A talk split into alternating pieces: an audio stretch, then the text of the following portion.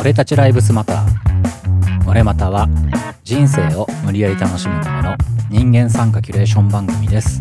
皆さんこんばんは。今日も始まりました。俺またです。まずは自己紹介からいきたいと思います。宮古内の元シナリオライター庄司です。よろしくお願いします。末端漫画家キーワです。よろしくお願いします。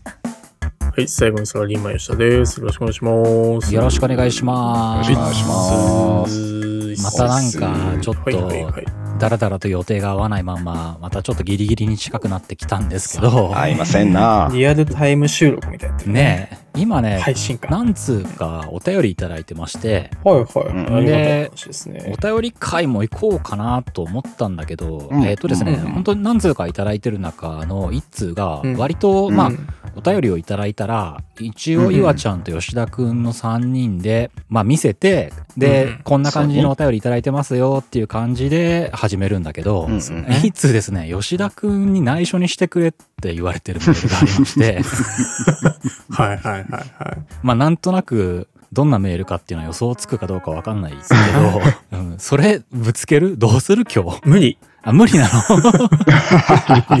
そんな余力はないね。疲れているので。それ行きたいなと思ったんだけど 吉田くんさっきもさまあ結構今もう遅くの時間なんだけど始めようよって予定の当初の時間行った時にまだ打ち合わせっつってたんだよね、いや大変だよそうね。そうそうね吉田行けるって LINE 送ったらね打ち合わせ中ってすごいなんか冷たく返ってきたんだよそうだよね。黙れぐらいのね。そうそうそうそうちょっと黙っとけみたいなね。俺は仕事してんだみたいななそうそう。日付も変わりそうなんだ締め切りがしたんです。そうそうえっと、じゃあ、お便りいただいてる人も、ちょっとまだ今は名前も言わないようにするんですけど、もうちょっと待ってください。うんはいはいごめんなさい、お便り。あの、元気がある時にちゃんとお便り会がっつりしようと思いますんで、もうちょっと待ってくださいということで。来るのかってなるけど。え、じゃあ今そうね日何の話するんだよ？何話すなんかある？うん。思いつかないね。ないがいじゃあまあいいや。じゃあ俺がなんか話しますよ、じゃあ。えっとね、じゃあ、とりあえず、えー話をスパッと最初に戻して、オープニングっぽくして、えっとね、うんじゃあね、俺最近あったと言ったら、えっとね、ドライブ・マイ・カー見ました。おー。ああ、ね。見てないんすよ。見てないなちゃんも見てない？見てない見てない。まあ、俺も別にね、すごい最近邦画をめちゃめちゃ追ってたわけじゃないから、いや、本当になんか話題になったから見たっていう、すごいミーハーな始まりなんだけど、うんうん。面白かったよ、すごく。面白かった。うんなんか良さそうですよねう。ん CM 見る限り。すごい見たい。邦がすごい好きな僕はドンピシャな感じだった。あの、いわゆるすごいわかりやすいジャンル映画とかではない感じでさ、うん、静かで、どっちかというと行間を読んでいく感じ。うんうんわかりやすくストーリーが、あまあわかりやすい方ではあると思うんだけど、ストーリーだけだとね。うん。ううんん。うん。だけどそこでなんか描いてるものとかは割といろんな端々端々をつなぎ合わせた感じの中から何を感じるみたいな映画だったのね。うーん。邦画らしい邦画だなと思ったんだけどふと見て思って俺はもうめちゃくちゃそういう邦画らしい感じって好きだから昔ながらのうん良かったんだけどこういうのって今って流行るのかなどうなんかなってすごい思ったのね言われてみるとさ。流行るも何も賞を取っとるやんけ。まあ賞取ってるんだけどもう最先端を追うみたいなさ K-POP だの流行って、ね前回のちょっと広告の話じゃないんだけど、トレンドトレンドな世の中じゃん割と、そんな中でさ、ちょっとミニニシアターの匂いがするものって最近どうなんだろうなってふと思って。ああ、言われてみればそんなになんかなんかね目につかなくなってきた気は。目につかなくなったよ。いわゆるね、まあ多分アカデミー賞とかはちょっと俺はわかんないんだけど、うんカンヌとかさ、あっちの方で賞を取りそうだなっていう、いわゆるコマーシャル系対策では決してないタイプの映画。で、すごい映画に対して真面目で真摯な感じが俺はしたのね。うんうんうんで、あとはね、一つ思ったのは、まあ日本の映画って言いながらさ、韓国だったり日本だったりその他の国だったりって結構なんか国際的な感じがする色があったのね、映画の中うん。に。へえうん、そんな感じなんだ。それで西島さんが、あの、主演なんだけど、本人の役柄が、うんえっ、と、舞台監督みたいな役でうん、うんうんで、チェーホフってわかる？ロシアの作家。有名な人、戯曲家。うんうんうんうんうんあの人のチェーホフ、名前しかわかん名前しか、まあ名前が分かればいいよ。そんなもんだ俺もその程度よ。俺もなんか、太宰治の小説いっぱい読んでた時に、やたらとチェーホフっていうのはこの人って思ったぐらいの感想だからさ。ロシアだよな。そうそう、ロシアの。その人の戯曲を舞台化するっていうのと同時に物語が進んでいく感じなのね。うんうんうんうん。最後はそのチェーホフのワーニャおじさんっていう、まあ戯曲が重要な核になってるんだけど、そのチェーホフってさ、ロシアの人だから、やっぱそのキリスト教、特にあのロシア正教がわからないと、ちょっと伝わり方が日本人の感覚だと変わるのかなとはふと思っちゃったんだけど、ああ、変わると思う。うんうん。何も知らずにね、見るとね、日本人としてはね、あ、いや、あんまやめようかな。今ネタバレになるからやめようかな。なん。確実にね、感じ方は変わるなと思った。最後のセリフ。あっていう。か、そう。そうそうそうそうそう。まあ、それは置いとくんだけども、えっ、と、まあ、さっき俺が言ったように、こんな、なんかちょっとミニシアターっぽいのって流行るのかな、どうかなって言ってたんだけど、一部で、まあこれはわざとね、なんかアンチ的な発言だと思うんだけど、暗いとか分かりづらいとか、ちょっと全問答っぽいみたいなことをどっかで見て、感想として。逆張りっぽい記事だねそうそうそうそう、ちょっとれ逆張り記事なだけだと思うんだけどね。なんだけど、そういうアンチなセリフをわざわざ吐くんだったら、じゃあ今回は、ドライブ・マイ・カーなんか全然。明るい映画だよっていう、ね、世界の映画監督を紹介しようかなとちょっと思ったわけです。そういう話持ってくるか。暗いやつね。暗いやつ、はい暗いやつ。暗い映画監督紹介でいこうかなと思ったんです。うん。いいじゃないですか。うんだからドライブ・マイ・カーなんて全然鬱っぽくないよまだまだ元気いっぱいだよっていうなんか代表になる監督をね 昔から知ってる監督なんだけど、はい途中でもうお腹いっぱいになって逃げて10年ぐらい経った後最近ちょっとね見直してる監督がいるんですよ。えっとですねあの知ってる方知らない方いるとは思うんですけどもうん。うんラース・フォントリアっていう監督わかります？ラースフォントリア。まあ、簡単に紹介するとラース・フォントリアさん、えーデンマークの映画監督で、メランコリアあそうメランコリアも撮ってるメランコリアもメランコリアか。デンマークの映画監督で、現在65歳っていう方なのね。はいはいはい。ベテラン。ハウスジャックとかだで、デンマークへ映画っていうのうんを世界に注目させる立役者でもある人だから、かなり世界的にも有名な人だと。そうだね。うんうん。で、この人がまず有名になったのって、まあ世界的に有名になっていった時に、1995年、映画生誕100周年って言われた年だったのね。で、その生誕100周年の時に、ドグマ95っていう映画運動を開始した人なのね。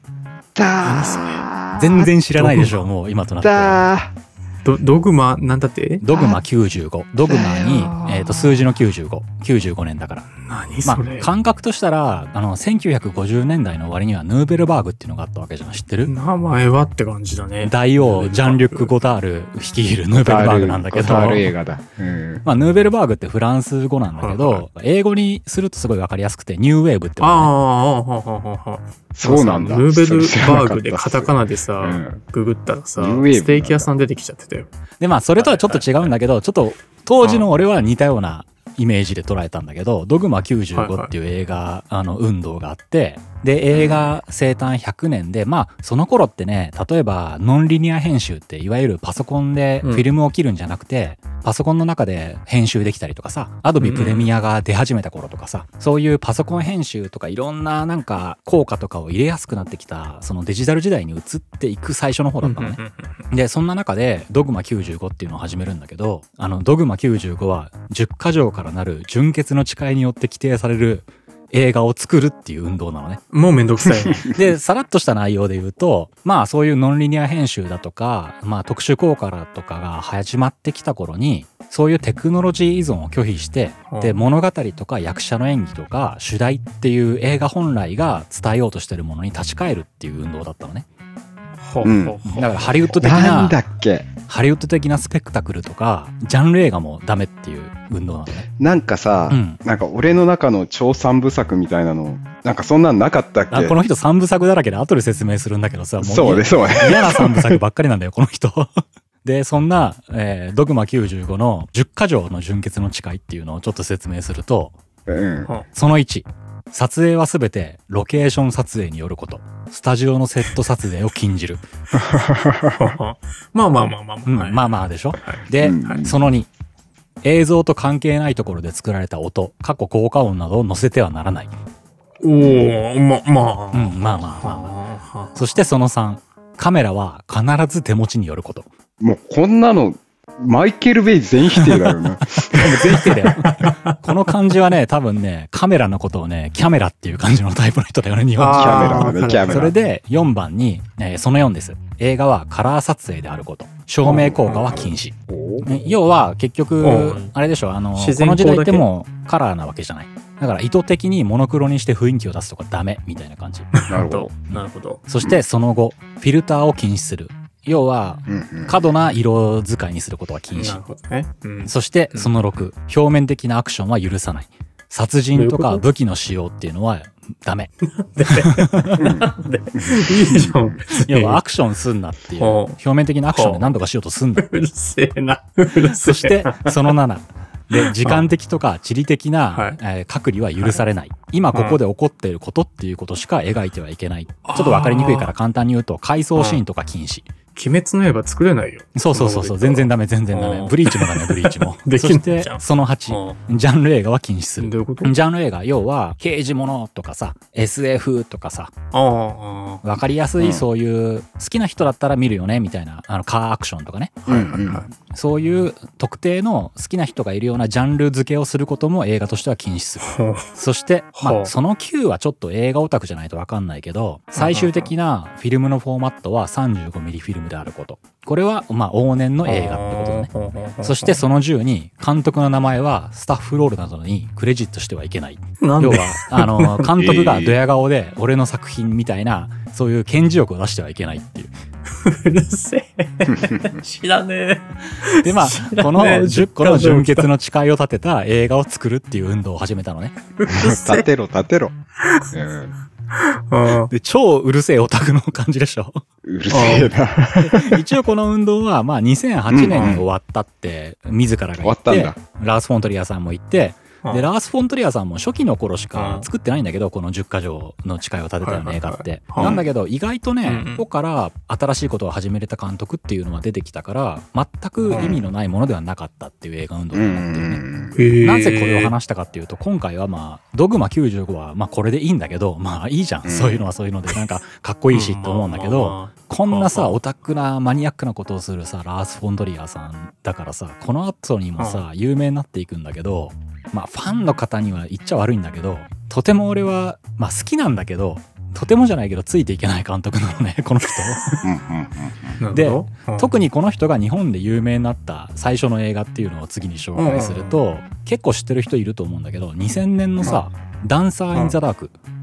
ああ、うんその監督、暗いやー、ダンサー・イン・ザ・ダーク、俺、嫌いだなそう、俺も嫌いだったんだよ。た ただね、当時嫌いで、リアルタイムで見てるから、俺はまあ10代最後とかでしょ、ね。えドッグビルより前だっけ？後だっけ？前前前。前かうん。うん。まあそこもちょっと説明していくんだけど、でまあ、ちょっと何の話かすでにわからなくなってきててごめんなんだけど、まあ今日はね、暗い映画監督第1位みたいな ラース・フォントリアさんの話なんだけど。このダンサー・イン・ザ・ダークって見たことない人に簡単に説明すると、まあ有名なあのミュージシャンのビョークが主演なんだけど、うんまあ、不幸な目に遭っていくのね、この人。顔な目に遭っていく以上みたいな感じだよね。その一言で合わせるんだけど、で、目も見えなくなっていくし、うん自分を守るためにやった殺人がそのまま公主刑の判決を下されるし、ってなるんだけど、うん。はんはんはん本当俺ね、当時嫌いで、その後見てないから、今見るとまた違うのかもしれないけど、そんな中で明るいミュージカルがすごい挟まれるっていう映画だったのね。そうだね。随所随所に。妄想的な感じだったそうそうそうそう。だからミュージカルで、そういう自分の、本当はこうしたかった希望みたいなのを表現しつつ、不幸しかないみたいな映画なのね。うんうんうんで、もうネタバレしてもいいでしょ、2000年の映画だから。うん。まあいいんじゃないか。うんで、ラストシーンは公主刑っていう映画なんだけど、そうな。まあ好きな人にはごめんなさいなんだけど、俺のイメージでは最悪の映画だったのね。うんはいはいはい。うんそんなラース・フォントリアーさんが、さらに次2003年にドッグビルっていう映画を出すのね。うん。見てないなぁ。そう、2003年か。そうそうそう。で、俺はうんダンサー・イン・ザ・ダークを見て、もうへこんで、もうこの監督いいやって見切りをつけたはずだったのに、証拠りもなくやっぱ見ちゃうのね。見ちゃうよな。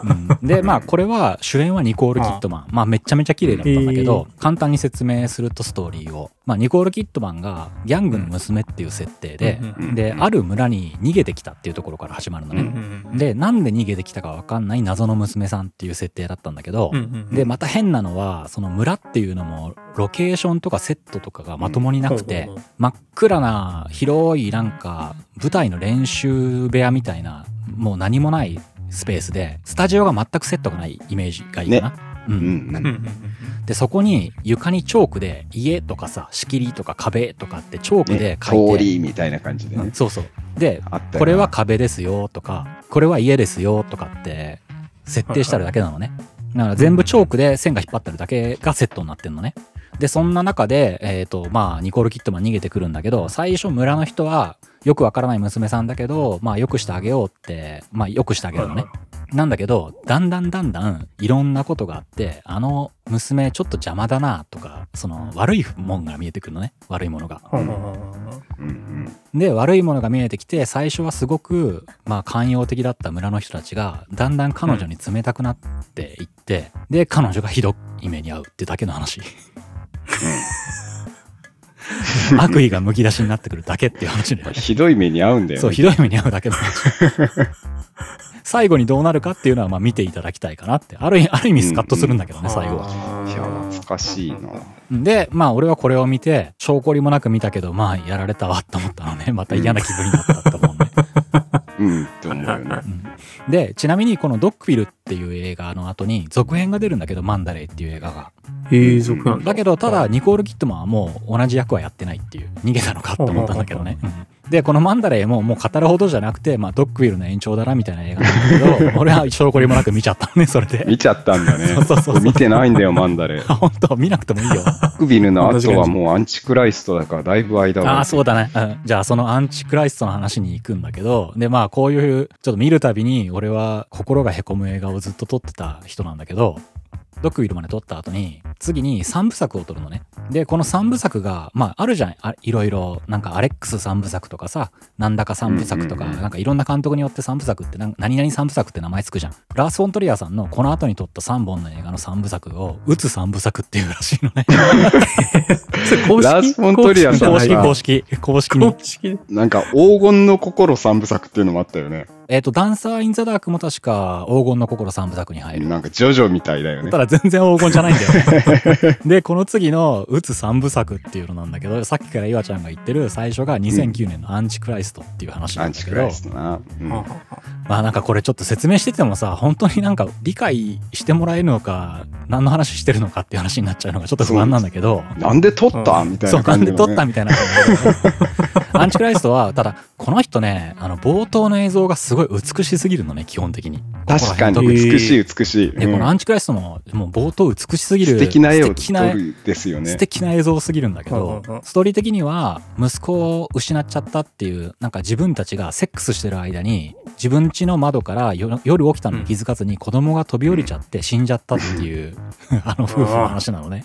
きついが、もうその設定が。でしょ？それでうんもう本当に奥さんの方も悲しみから立ち直れずに、うんでそれでまあシャルロット・ゲンズブールが役やってるんだけど立ち直れないまんまだったからもう山奥の山小屋でちょっと2人で生活するっていう物語になっていくのね。はあはあはそれで良くなろう良くなろう良くなろうって夫婦で話し合うんだけど、まあ最後にはぶっ壊れるっていう話なのね。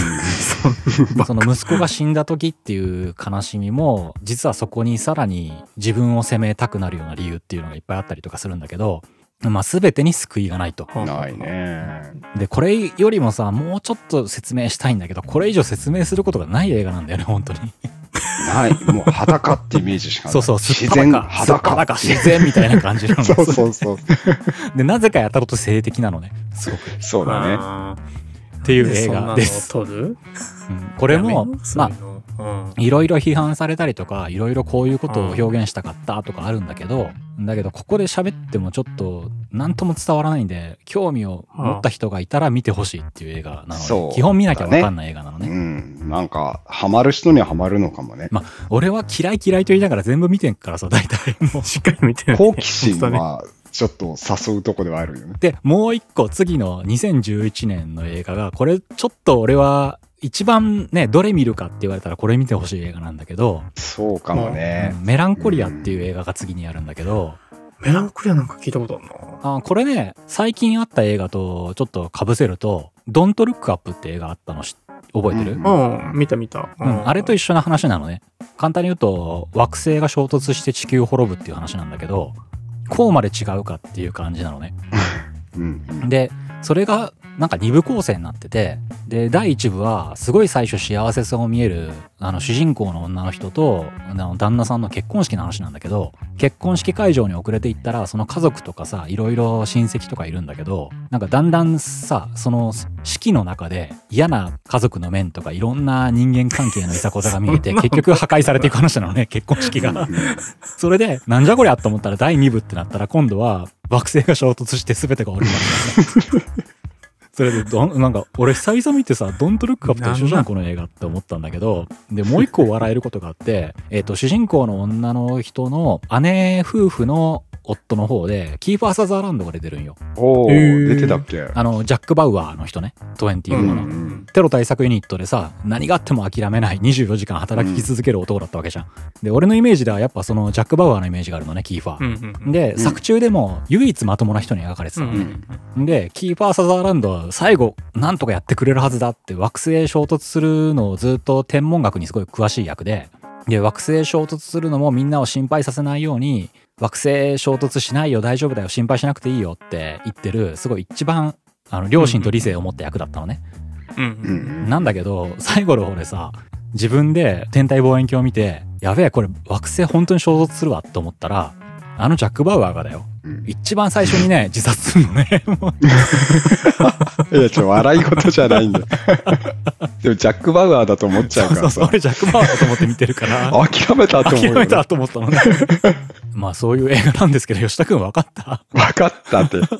なんでそういうのを撮っちゃう？だからずっとそういう映画ばっかり撮ってる人なのね。本当に。感してるよねうん、救いようがない映画ばっかり撮ってる人なんだけど、ただ、は困ったところは何かすごいアーティスティックな匂いがするし、やたらと美しいのね。なんかさ、うん面白く見えるよね。そう、面白く見えるんだうよね。ん。なんかよくわかんないけど。面白くっていうか、面白いことが起きそうに見えるっていうか。なんか俺は最初のダンサー・イン・ザ・ダーク見た時ってまだ若かったから、ううん今見るとちょっと感じ方違うかもしれないんだけど、アンチクライストのメランコリアもね、もう最低の映画だなと思うけど、なんか面白いんだよね。そう、だ。面白いよとは絶対人に勧めらんないんだけど、うん、好きな人は好きだろうけど。久々に俺はアンチクライストとメランコリアを見て、それなりに楽しめたんだけど、もう一個そのうつ三部作のさ、2013年にもう一個最後の作品で出てるやつがあるんだけど、うんうんうん。えっとね、これがね、俺、なんか、ボリューム1と2とかっていろいろあって、俺もちゃんと見てないからわかんないんだけど、タイトルがね、うんニンフォマニアックっていうタイトルなのね。これ俺見てないんだ。もうね、俺ね、タイトルだけで見る気に失せちゃった。これはさすがに。ねえ。これちょっとね、え勇気ね意味わかる？全然わかんない。わかんない？ニンフォマニアってさ、いわゆる性行為マニアのことを言う。うん。あ、へえ。そういう性行為依存症の人のことをニンフォマニアっていうのね。で、タイトルからしてさ、ニンフォマニアックってタイトルだから、なんかもう、ある意味予想がつく。やる気だなと思うよね。これまででもさ、ニンフォマニアみたいな感じだったじゃアンんって思って。チクライストでやったじゃんって感じ そう。そうそう。やり足りんかった。そうそうそう。俺これだけはちょっとね、まだ心の準備足りてないから見れてないんだけどね。もうもう見てないよ、もうな。んか画像検索したけど AV なんよね。だからこのラース・フォントリアーさんはね、まだ俺はニンフォマニアックだけは見れてないんだけど、まあいつか挑戦しようかなと思ってる感じなんだねけど、うん。俺ね、あの、うんラース・フォントリアーさんなんで見ちゃうかっていうと、もう一人ね、ラース・フォントリアーさんみたいな最悪の映画しか作らないけど、なんか好きな監督っていうのがもう一人いて、ギャスパー・ノエ監督はいはいはいはい。全然わかんない。ギャスパー・ノエって検索してみて、ギャスパーのアレックスだろ？うん、アレックス。ノエ見たくない映画監督だね。アルゼンチン出身の映画監督アルゼンチンなんだ。俺フランス人かと思ってた。監クライマックスとか、カノン、新しいねアレックス、エンダー・ザ・ボイド、そうそうそうそう。エンターザボイドそうクライマックス。この、ちょっと俺今ずっと勘違いしてて、フランス人だと思ってたけど、アルゼンチン、ブエノスアイレス出身の映画監督であるギャスパー・ノエさんっていう監督がいるんだけど、これも多分ね、最初出てきたのってやっぱね、ラース・フォントリアーさんとかと同じ頃だと思うんだよね。90年代から2000年代みたいな感じで。時期は怪人を生み出してるね。うん、そうだね。やっぱ多分ね、時代的にも、あの、ミニシアターブームとかあったからだと思うのね。ああ、なるほど、とかね。やたらと一部でさエンターテインメントじゃなくてちょっとアーティストっぽい、アートっぽい映画が流行った時期だったりとかしてでこの人もね最悪の映画しかないのね。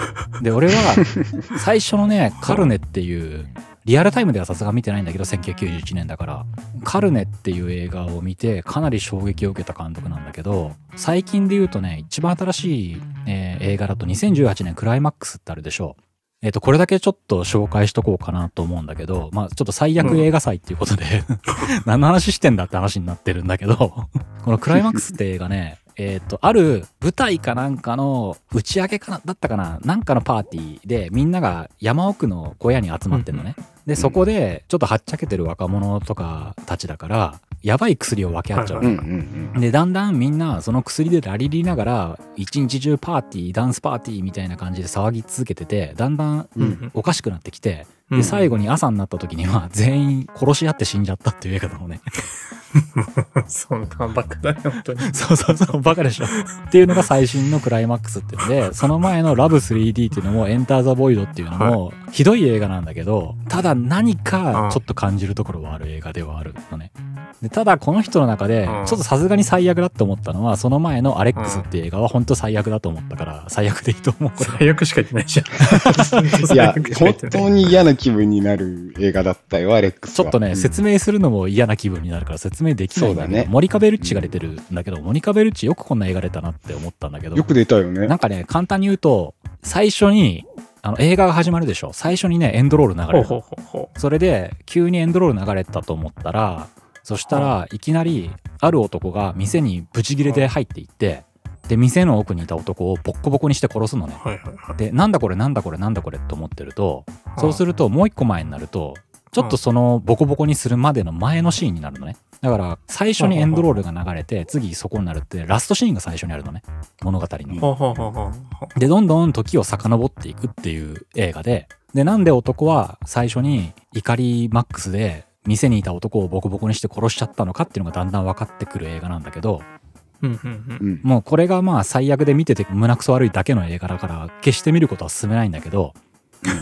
それで一番最後の最後にあのそのぐちゃぐちゃになる前の一番最初のシーンになるのねラストシーンが最初のシーンなのねそしたらまあその自分の彼女とすごく幸せそうにデートをして幸せそうな2人っていうところで終わるのね。